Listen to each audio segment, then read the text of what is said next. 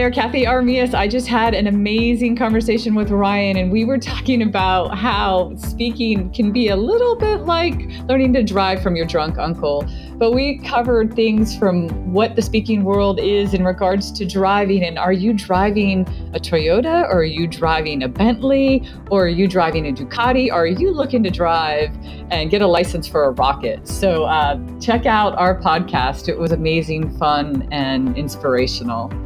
Welcome to the World of Speakers podcast, brought to you by SpeakerHub. In each episode, we interview a professional speaker and reveal their very best tips and tricks. You'll learn to improve your presentation skills, keep your audience engaged, and learn how to grow your business to get more gigs and make more money.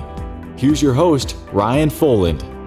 Ahoy, everyone, and we are back. I'm super excited today because we have Kathy Armias. That's Armias like tortillas, and she is a marketing strategist and a TED coach. And we're going to hear today about the interesting combo that she has in the speaking world. Kathy, welcome to the show. How are you doing today? I am amazing. Thank you so much, Ryan, for having me. Excellent. Amazing is a nice single choice word. I, it's always fun when you ask people how they're doing. It's either good, great, grand, fantastic. I haven't had an amazing in a while. Why is life so amazing for you right now? Why, why did we come up with that word? Oh, life is amazing. It's it's one of my words. It's funny that you would point that out. I love awesome and I love amazing, and I think that those are adjectives that I like to use. I, I, life is amazing. I don't know, life's what you make of it, and it's been amazing for me lately. I love what I do. I love the people I work with, so it's amazing awesome. Now one of my favorite words is rad. And ah. I still get some slack from, you know, people maybe that's just coming from my my old school surfing and skateboarding days. I still surf and skateboard, but I'll be like, that's rad. And people are just like, who uses rad? I still use rad. I like it. I totally love that.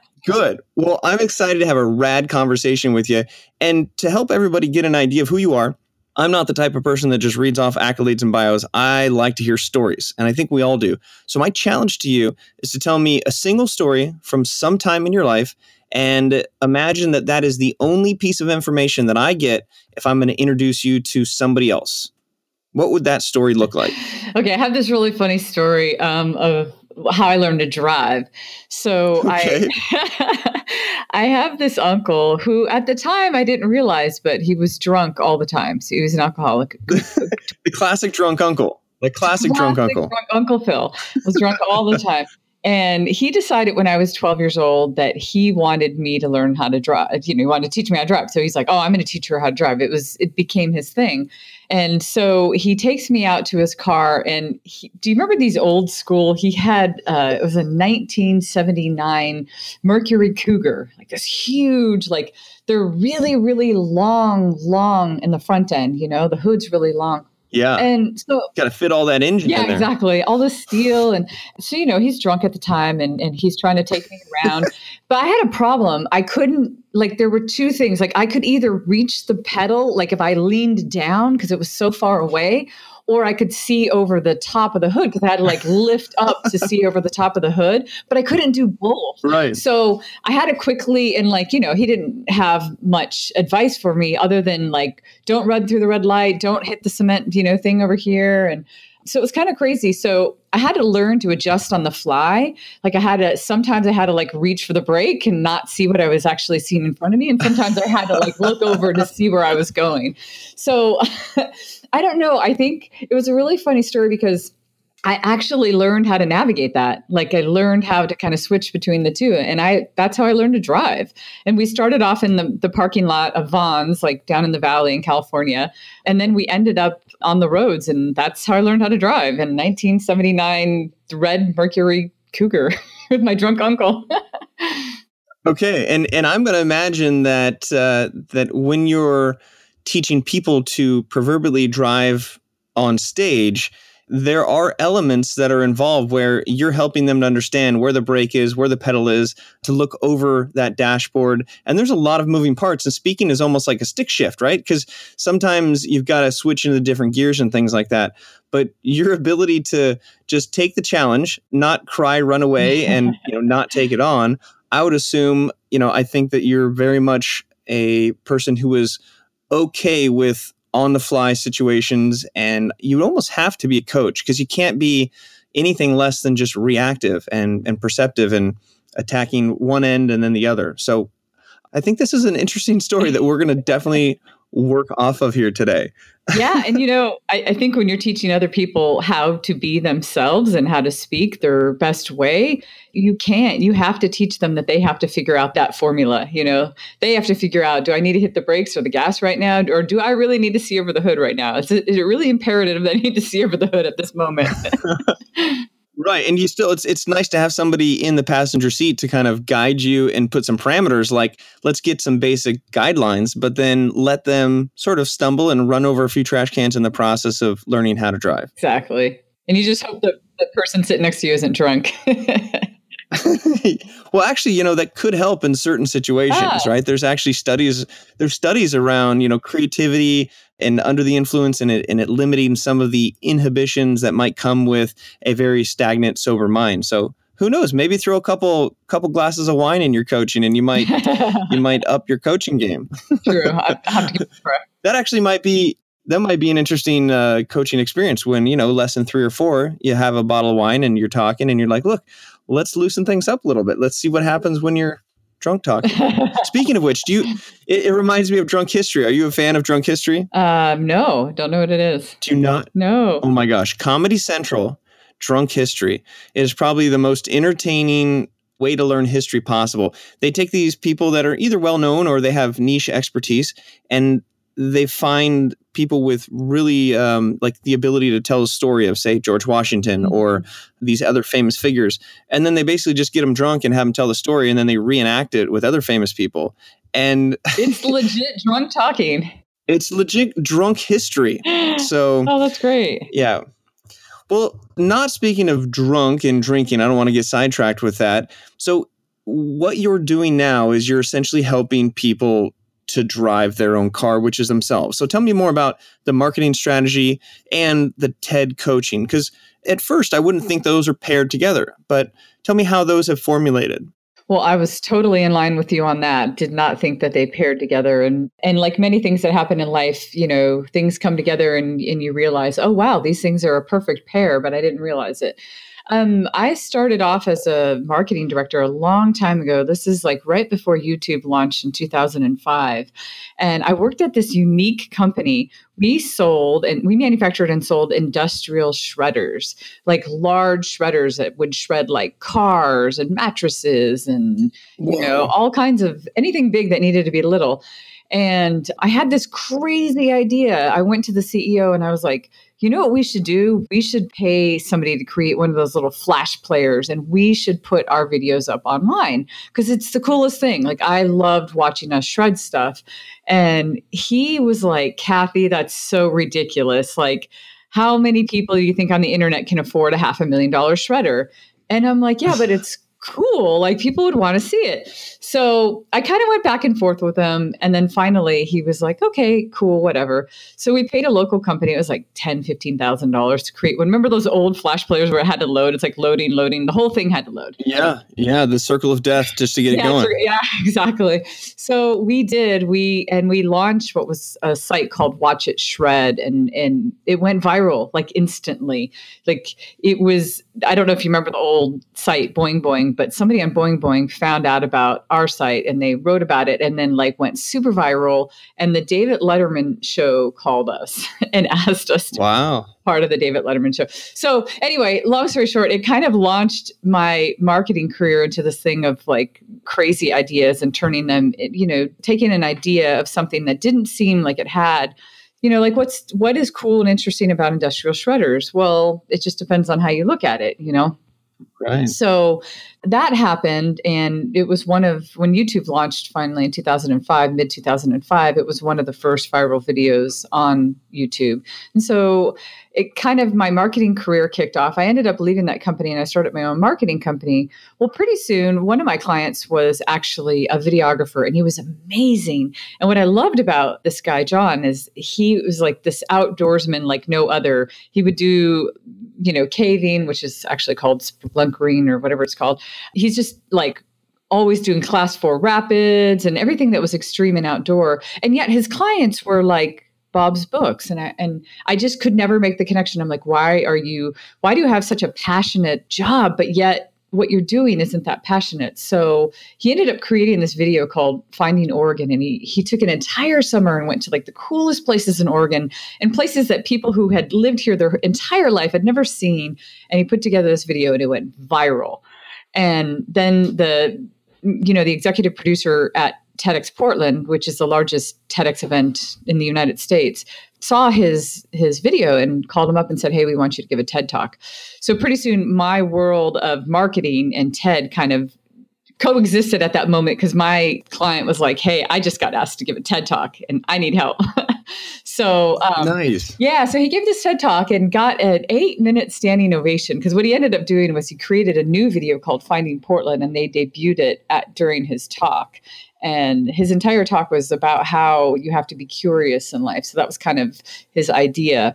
And he actually did it with a partner. So that was kind of interesting. Like teaching not only like preparing somebody to talk on stage but preparing two people and they demoed some equipment and so yeah my first one out of the gate was kind of an interesting rough and fun and challenging thing but i what i quickly learned is that a ted talk you know since ted is all about spreading ideas i quickly learned that all a ted talk was was a mini marketing campaign for an idea and so that was really what brought my two worlds together of being a marketing strategist and being a ted coach I like this idea of a TED Talk being a mini marketing platform. A mini, what did you say? I like that? A mini marketing? A mini marketing campaign for an idea. Yeah. And would you argue that a keynote or a, another type of talk is also a mini marketing campaign for that idea? Is it past the TEDx stage as a general sense? It should, but here's the thing. I think some people that keynote don't get that concept and don't understand why TED has been so popular and that's why. And so I, I think that it, it should and can translate, yes, outside of TED. Hmm. Interesting. So is that one of your gigs now? Is you help people market, and that maybe is a lead gen for these amazing people that have stories to share on the TED stage, and those that you you have the um, those two sides of the coin, and that's your main focus right now, right? Yeah, yeah, that that's kind of my main focus is helping people market and it's really been more in the TED coaching, but you know, for me, I actually ended up coming up with a category that went beyond the scope of both of those. I believe that I teach people kind of the power of persuasion and both marketing and speaking are in that realm. You're trying to persuade somebody when you're speaking, you're trying to persuade somebody when you're marketing.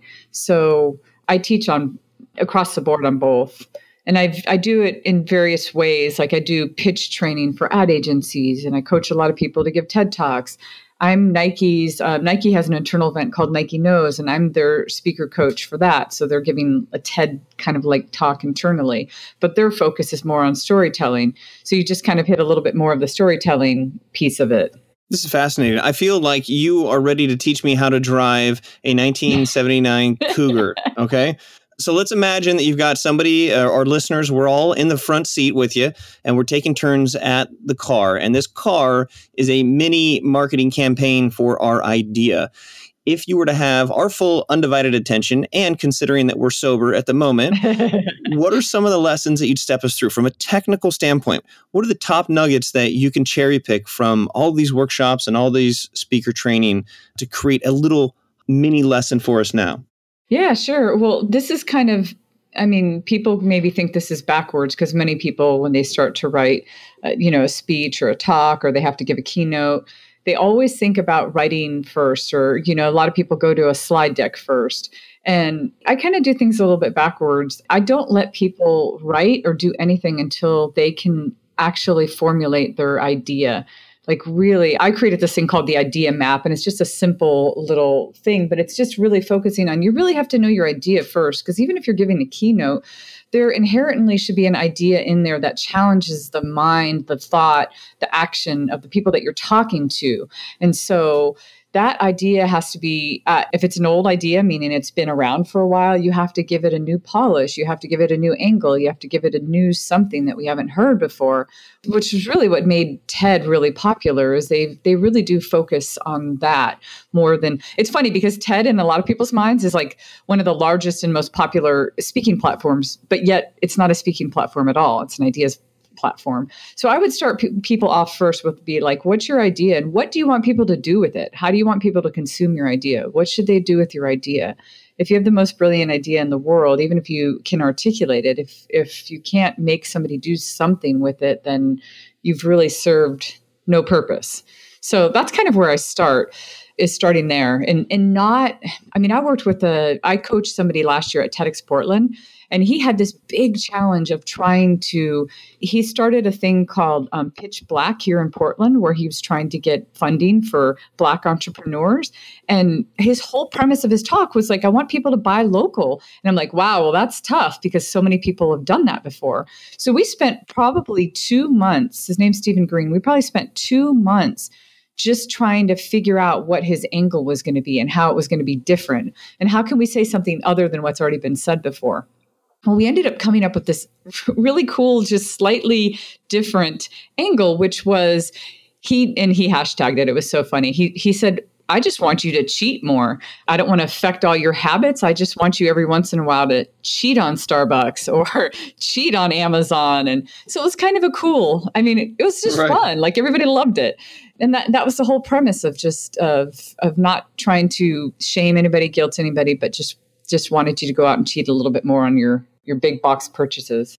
Interesting. So I, I, you know, you have your idea map. I've got this thing called the 313 and I'm uh, what you're saying here really resonates with me because your idea, however brilliant it is, if you can't communicate it in a way that gets people interested to know more about it or or have some inclination to take action, it's all for naught. And I'm curious about your opinion on how the problem that people are solving tie into this idea because my sort of hard line in the sand is that people don't care what you do. They don't care about you or your ideas, your business. They really care about the problem that you're solving.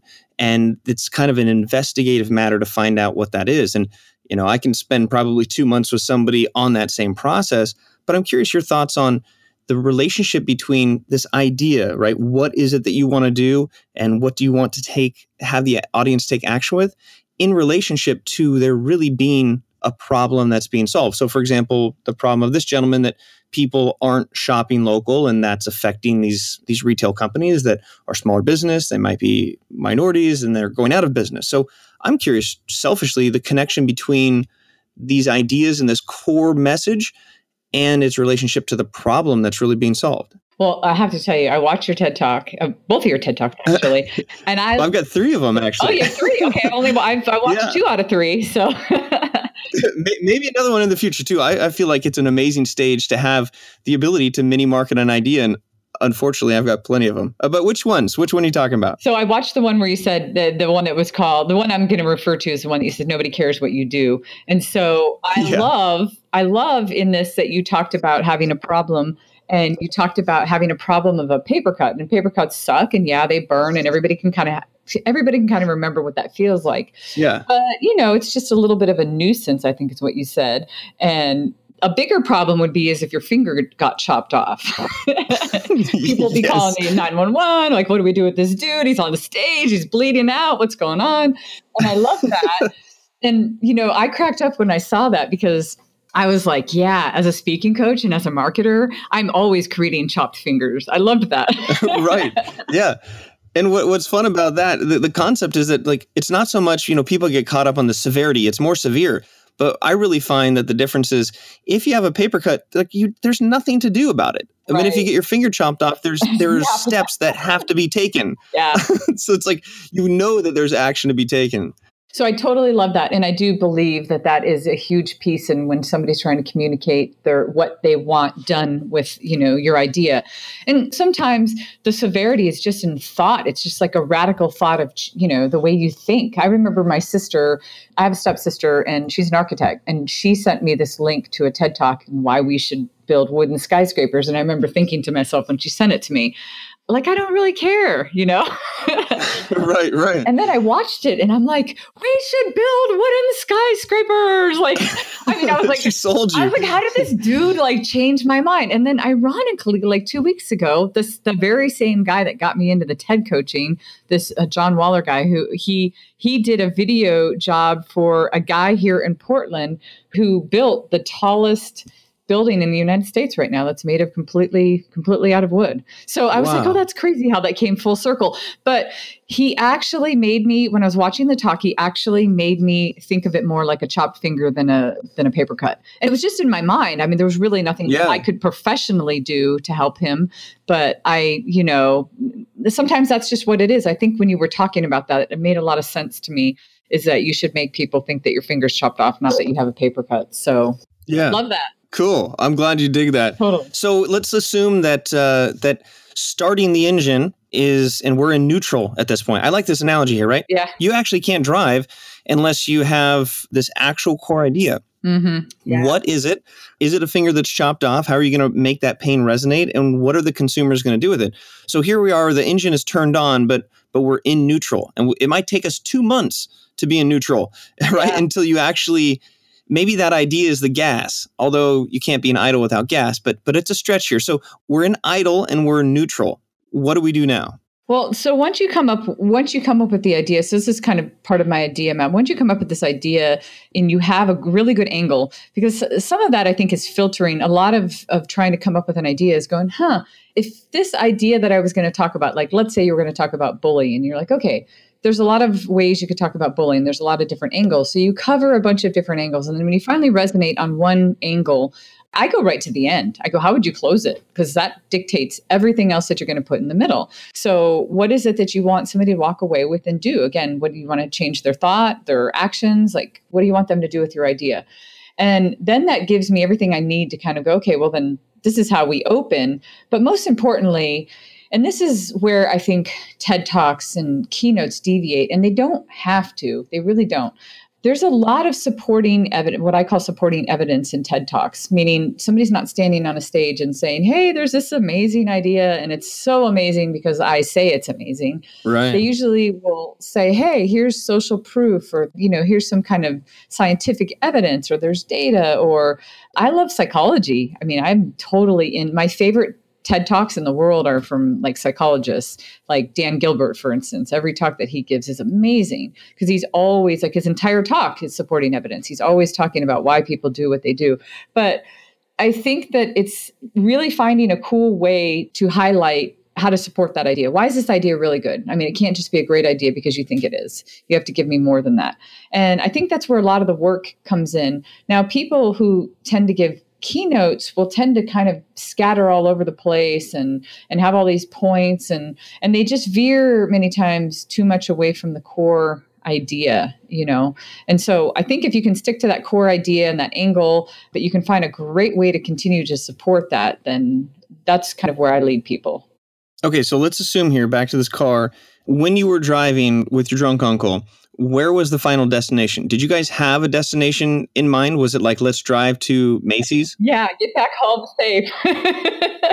okay, so so you're in neutral and you've got this big idea and then before you actually start driving, you have to know where you want the car to end up. Yeah, yeah. And I know there wasn't GPS back in the day there, but now I'm envisioning like okay, we we've typed this into the the Google Maps but you have a variety of Waze to get there. Yeah. You can take side streets, you can take the hybrid, you can literally use ways and go up and on the sidewalk. Outsource and go up on the sidewalk. Yeah, like grab their attention a little bit, take out a couple poles. So yep. I'm liking this, the fact that these are simple but powerful, starting with the engine first to turn it on, knowing where you're going to go. But this idea of the roadmap, whether it's curbs or streets or freeways, you know, you have these abilities to pick up the different pieces of research and supportive context along the way. How do you structure navigating that? Do you have people do a bunch of research or is it all based on stories and then things to back up with research? What's the method to to choosing this route after you know where you want to go?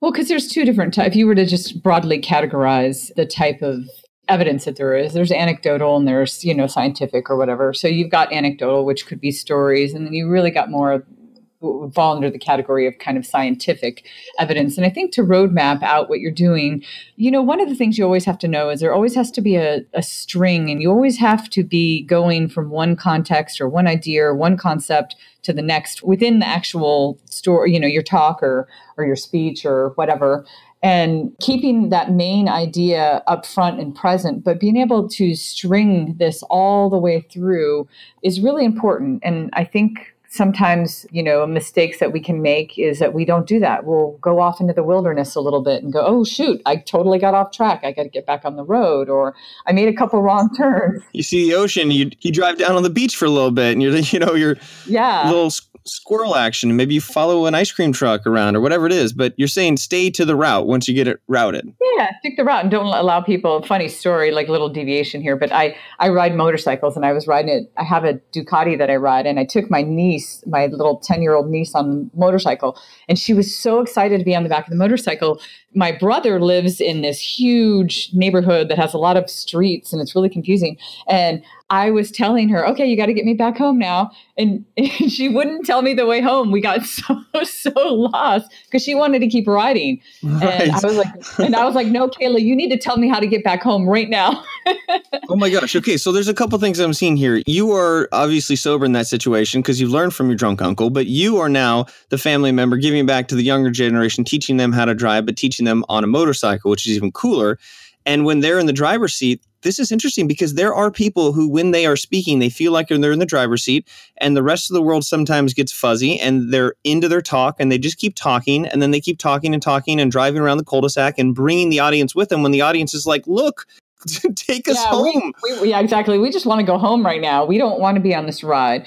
Yeah, and I think that's really important. And it's be, you know, well, number one, we don't have the capacity, you know, as the audience, we don't have the capacity to go down every loophole with you. You need to keep us attached, you know, to the idea as much as possible and keep throwing unexpected things at us. Anything expected, we could pick up our phones and do it ourselves. Ooh. So any kind of data or any story that it's like, oh yeah, I was expecting this dude to say this, you know, like that's another thing. And I don't think people understand that it's not a lot of hard work. And yes, you know, to answer your question before, I do make people do research. When I'm coaching somebody to give a TED talk, I make them go out and do research. And research usually leads to research, meaning you start off thinking you're going to research something and it takes you down a rabbit hole that is cool and you end up somewhere else.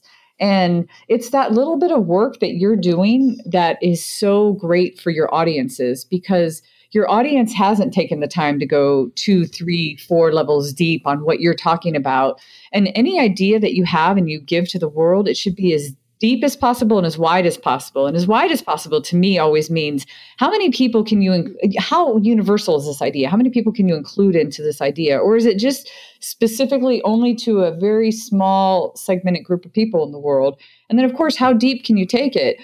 If everybody believes that bullying is no good, that's awesome. That's like ground level. What's going to be the next level below that? And then what's the next level under that? And then what's the next level? Like take me deeper and deeper and deeper. I think that's great. The idea that, that's resonating in the last few comments there is that if it's not deep enough, it's something that they can grab their phone and look at. Yeah. Right. And then it just draws the attention away. And you see people when they're in the audience and they might get just a surface level and they might be interested. And if you don't take them down that hole, they're going to go down the hole by themselves and they're going to stop listening they're going to stop listening. They're going to go down the hole themselves. They're going to find something better than what you're saying, and in effect. and we're referring to the, to the phone as the hole, the, the phone hole. Yeah, the phone could totally be the hole. And you know it when you're a speaker, and you know, you can tell by the look on somebody's face if they are actually tweeting something exciting that you said, or if they're like, dude, skip this guy. Like, I'm just trying to like, totally. I'm just trying to like I'm trying to look something else up myself, or if they're taking a picture, or you, you can tell. And I think that's one of the things too is to be, you know, as a speaker, presenter, you always have to be aware of how people are digesting what you're saying. Absolutely. So before we transition to the how you monetize a message, how you get on the TEDx stage, how you increase your stage time, I want to pick your brain quickly on this idea of conversational keynotes or conversational presentations. Have you heard of that phrase before? Yeah, of course, because you know that's TED Talks are supposed to be conversations. So yes, yes. Well, okay, so may, maybe in a in a maybe I'm not using the right verbiage here, but there's this idea of like because TED is TED is a very one way broadcast, right? I mean, it's very conversational, but this idea I'm doing more research. I'm interested in these conversational presentations where you know the q&a is maybe in the middle and your whole keynote or your whole presentation changed depending on how the audience wants it like this audience engagement I'm curious if you've played with that or your thoughts on that instead of having a I'm going to talk for 45 minutes really setting them up and making it almost like a choose your own adventure. Um, I'm interested yeah, in that as yeah. a format. I don't know what your thoughts are. Yeah, I actually coached one of my friends who speaks in the kind of HR world on that and he gave a big presentation one time and the audience was offended they're like we i mean it's a very specific field and they're like we expected right. we expected you to be the you know the expert here not to show up and be like hey where do you want to go with this oh. so I think, oh. I think it can backfire on you sometimes but i think if you're a good presenter and you're a good like you're a good energetic i think it doesn't work as well with some people as it does with others. But i mean some people naturally have this energy to them that you know they allow for a lot of conversation. I mean i always start my presentations off with like hey i don't want to be here talking at you guys. Like let's do this together. So let's you know and i kind of give that hybrid feel of like we're going to go down. I have some, st- I have a shit ton of stuff prepared. Don't get me wrong. Like I have stuff prepared here, but I don't need to like bang it, you know, into your head if there's some other direction that we need to go. Right. So I do think it's, it's a really good way to do it. And you have to be able to pull that off. You have to be able to kind of engage with the audience. And you know how that thing is too, like sometimes the biggest problem that people have in, in sessions when it's Q and A is you'll, you'll get the audience to either a you won't get them to engage at all and it's like pulling teeth or you'll get them to engage so much that somebody will be sucking up a bunch of time and then you as a presenter you've lost control and you didn't know how to gain it back and you know mm. so there's all these facets to it but i think in the end you have to you have to teach people you have to inspire people you have to be able to influence them through the inspiration of your of what you're teaching and your ideas and so yeah i do i love this it's i love that kind of style where it is definitely more conversational and um, you just get to drop knowledge here and there and you know ultimately we get paid for our experiences because we're out there you know I, I always like to tell my clients you can't live there's two pieces to what you do no matter what it is that you do there's the practical and there's the theory piece and if you're actually practicing something, like you're working, like for me, it'd be working one on one with a client, teaching them how to pitch or how to present or how to give a TED talk. And if all I do anymore is that, and I'm not actually doing it myself anymore, right. I'm only in theory at this point. like, and, and yeah. So you have to ride in both. You can't just quit your one side and go, okay, cool. Now for the rest of my life, I'm going to tell people what to do. That doesn't work. So you have to practice it as well. That's like driving without a license. That's like yeah. having your drunk uncle be your validation. You're like, hey, I say you can drive, so you can drive. And then you're like teaching people how to drive, but you don't have a license, right? Yeah. Or there's new types of cars that come out. Or I'm trying to teach you how to drive a motorcycle and I've never ridden anything but a moped. Like, right, right. Well, so let's talk about upgrading the vehicles and, and upgrading the cars and going from cars to boats to planes to trains to Teslas to rocket ships when it comes to this analogy. How do you take it from a 1977 Cougar to a 2018 Tesla turbo supercharged whatever, right? Like in ludicrous mode. in ludicrous mode. May the Schwartz be with you. Yeah. Um, yeah. How do you tap into the Schwartz and the Force out there? What I'm assuming part of your coaching is not only once you have the gig, but do you incorporate how to get the gigs? Do you help people to get onto the TEDx stages? Do you help people to get more stage time, to get those paid keynotes? Is that part of your shtick? Yeah, yeah, I do. It's kind of funny. I, you know, that's become a huge part of what I do. And when I first started, it kind of surprised me because at first I'm like, okay, I'm going to, you know, coach my client on on kind of the art of being able to communicate and and then I realized quickly that, you know, when people are actually taking the time, especially people in the TED stage where many times speaking isn't their big gig. they're doing something else in life that's amazing and they got asked to give a talk. But they all kind of realize that being on a stage and being able to, to speak is a big megaphone that they could definitely use. So that became a huge piece is me trying to help people, you know, generate places to speak or to get on TED stages and whatnot. I think too, you find your people, like you find who you're great for. I mean, here's a great example. I live in Portland and and you know, Nike found me and I'm a very Nike person, but I also work with Intel and I do this thing with them once a year with Intel where I teach them how to present like how to rock a I have this thing called how to rock a presentation and I do it like once a year for this big annual thing. And I think that the Intel people are like, "Oh my god, that's amazing. I wish I could present like that." And as soon as I leave they're like, "Oh my god, I'm never like I'm never going to do that. But for me, when I like the first time I went to Nike, I was like, oh my gosh, they're my people. Like this is, you know, it really fit well. And so like the the kind of jobs that I look for would be very different than the kind of jobs that one of my clients might look for. And so I try to help them find where it is that they're going to be able to find their best platform. And I think the world tries to tell us that, you know, for instance, the world tries to tell us like, oh, everybody should give a TED talk. Well, maybe that's not right for everybody, you know, it just depends. So I don't, I guess what I'm trying to say, I don't push any one thing with anybody. You know what I mean? Like, right, right. Even though I'm actually a TED coach, I wouldn't tell, I wouldn't just carte blanche tell somebody, oh, you should give a TED talk. Right. And the TED stage is particular in that it's really for people who have these amazing ideas, concepts that are worth sharing, and, and that's a platform for it. So let's talk real quick about platforms. If you were to to sort of slice the platforms into these different categories and maybe associate a vehicle with it, what are the minimum number of cars or vehicles that would act as platforms for speakers? Just generalize it because we could get crazy in, in all kinds of specifics. But yeah, yeah. If we were to talk about the different cars that you can drive and the cars being the stage that you can be on, what would those classifications look like? And then maybe we can hit each one of them for what it takes to drive it and maybe some advice on how to get into that car. Well, I kind of think there's these big, really general things. Of course, there's there's speaking and then there's presenting or training. You know, there's like actual training, and then there's more keynoting, which is more in the speaking realm.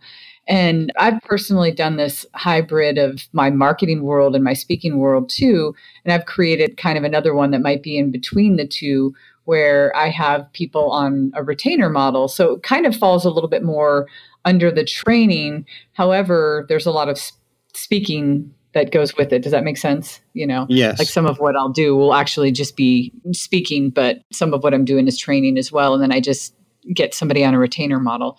So yeah, I mean, I, I would definitely say keynoting and, and training would be like two big areas. I guess that would be like a motorcycle and a car or something like that, you know? Okay, so what I'm I'm thinking here, I just took some notes. So speaking is almost like a Toyota right? It's like it can be a nice Toyota, it can be a regular Toyota. You could speak at a local Toastmasters. It might be a lower, older model, but you can get something that's nice and fancy and it's up there in a general sense.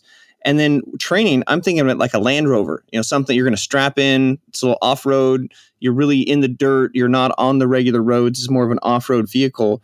And then the keynoting, I think almost is like a Bentley, right? Where it's like big, sexy, you know, expensive, mm, yeah, high class. Yeah you know, 60,000 pound car that you're just like, but it's got the power and beast of, of, and nimbleness of whatever. And then your hybrid, I like that as an actual hybrid, like a, yeah, like yeah. a Prius or something. Yeah. Okay. So let's jam through these and maybe you can give your, your top tips on effective ways to try to get in that car. So for speaking in probably the most general sense, how do you get into that Toyota or just does everybody start off in a Toyota? I don't know. Yeah, I mean, you know, there's always that motto of kind of going from free to shining fee. And I think you always have to pay your dues in, in anything that you do, no matter what industry you're in. And speaking is no doubt the same way. So, of course, you know, I, I had this ex military, like Navy SEAL kind of dude that was my first mentor. And he used to always tell me, whatever you do, Cathey, whatever stage you're on, I don't care. Whatever you do, don't suck. And I was just always terrified. Like I was like, he's like, I don't care. I don't give a crap. And he was always cussing at me, you know, like he's like, I don't care what stage it is. I don't care if it's Toastmasters. I don't care if it's a Girl Scout troop. Like, make sure that you don't suck. But you know, he and he was always pushing me, of course, to speak anywhere that I could, you know, right. and and I do. I think I think too, as we get further along, we realize the benefit of pushing yourself to in a spot where you can feel new again. That meaning we get so used to, to being on stages now and walking into companies and doing stuff that it's not that you don't care anymore you just can't get that feeling again where you're like oh my god you know i'm about to go on a stage and speak. And i think that if you're not pushing yourself in those areas you're not growing. Yeah. So do new things like the only Toastmasters club I go to anymore is a TV one. So it's kind of interesting. You're in this little room and you're having to give a you know talk or speech, and you're you're talking only to a camera. Oh wow! So it's it's so much harder. Like you have to sit there and go, okay, well I can't see an audience, so I have to. I really have to work on how well this is going to be digested, you know, and how well am I doing? Wow, that's cool. I dig that. Yeah and so it's like how do you push yourself and how do you get yourself in there? So yes i think that's important. And so i do think that everybody you know maybe and maybe somebody doesn't. Maybe you know i think some people come into it and they might be better than uh, you know others. I mean look at the comedian world. Some people work there and they work 20 years and then all of a sudden they're an overnight success you know? And mm-hmm. then other people come along and they do great right away. But i do think that you know that is a, an important piece to the next two the problem that I find with the Bentley or the the keynoting is, and I love it. Don't get me wrong, like keynoting is so much fun, and I love I love to do it. But if that's your business model, you're having to throw it away and replicate it every single day. Meaning you have to go find another gig. You have to go find another gig. You have to find another gig. And your entire business and and my MIT smartass brother-in-law told me this one time when I was starting my business. He's like, "Awesome." I love your family by the way. I know. They're they're crazy. when I started my business, he's like, "Awesome. How are you going to be anything other than self-employed if you're a speaker?" And I was like, "Hot damn, he's right."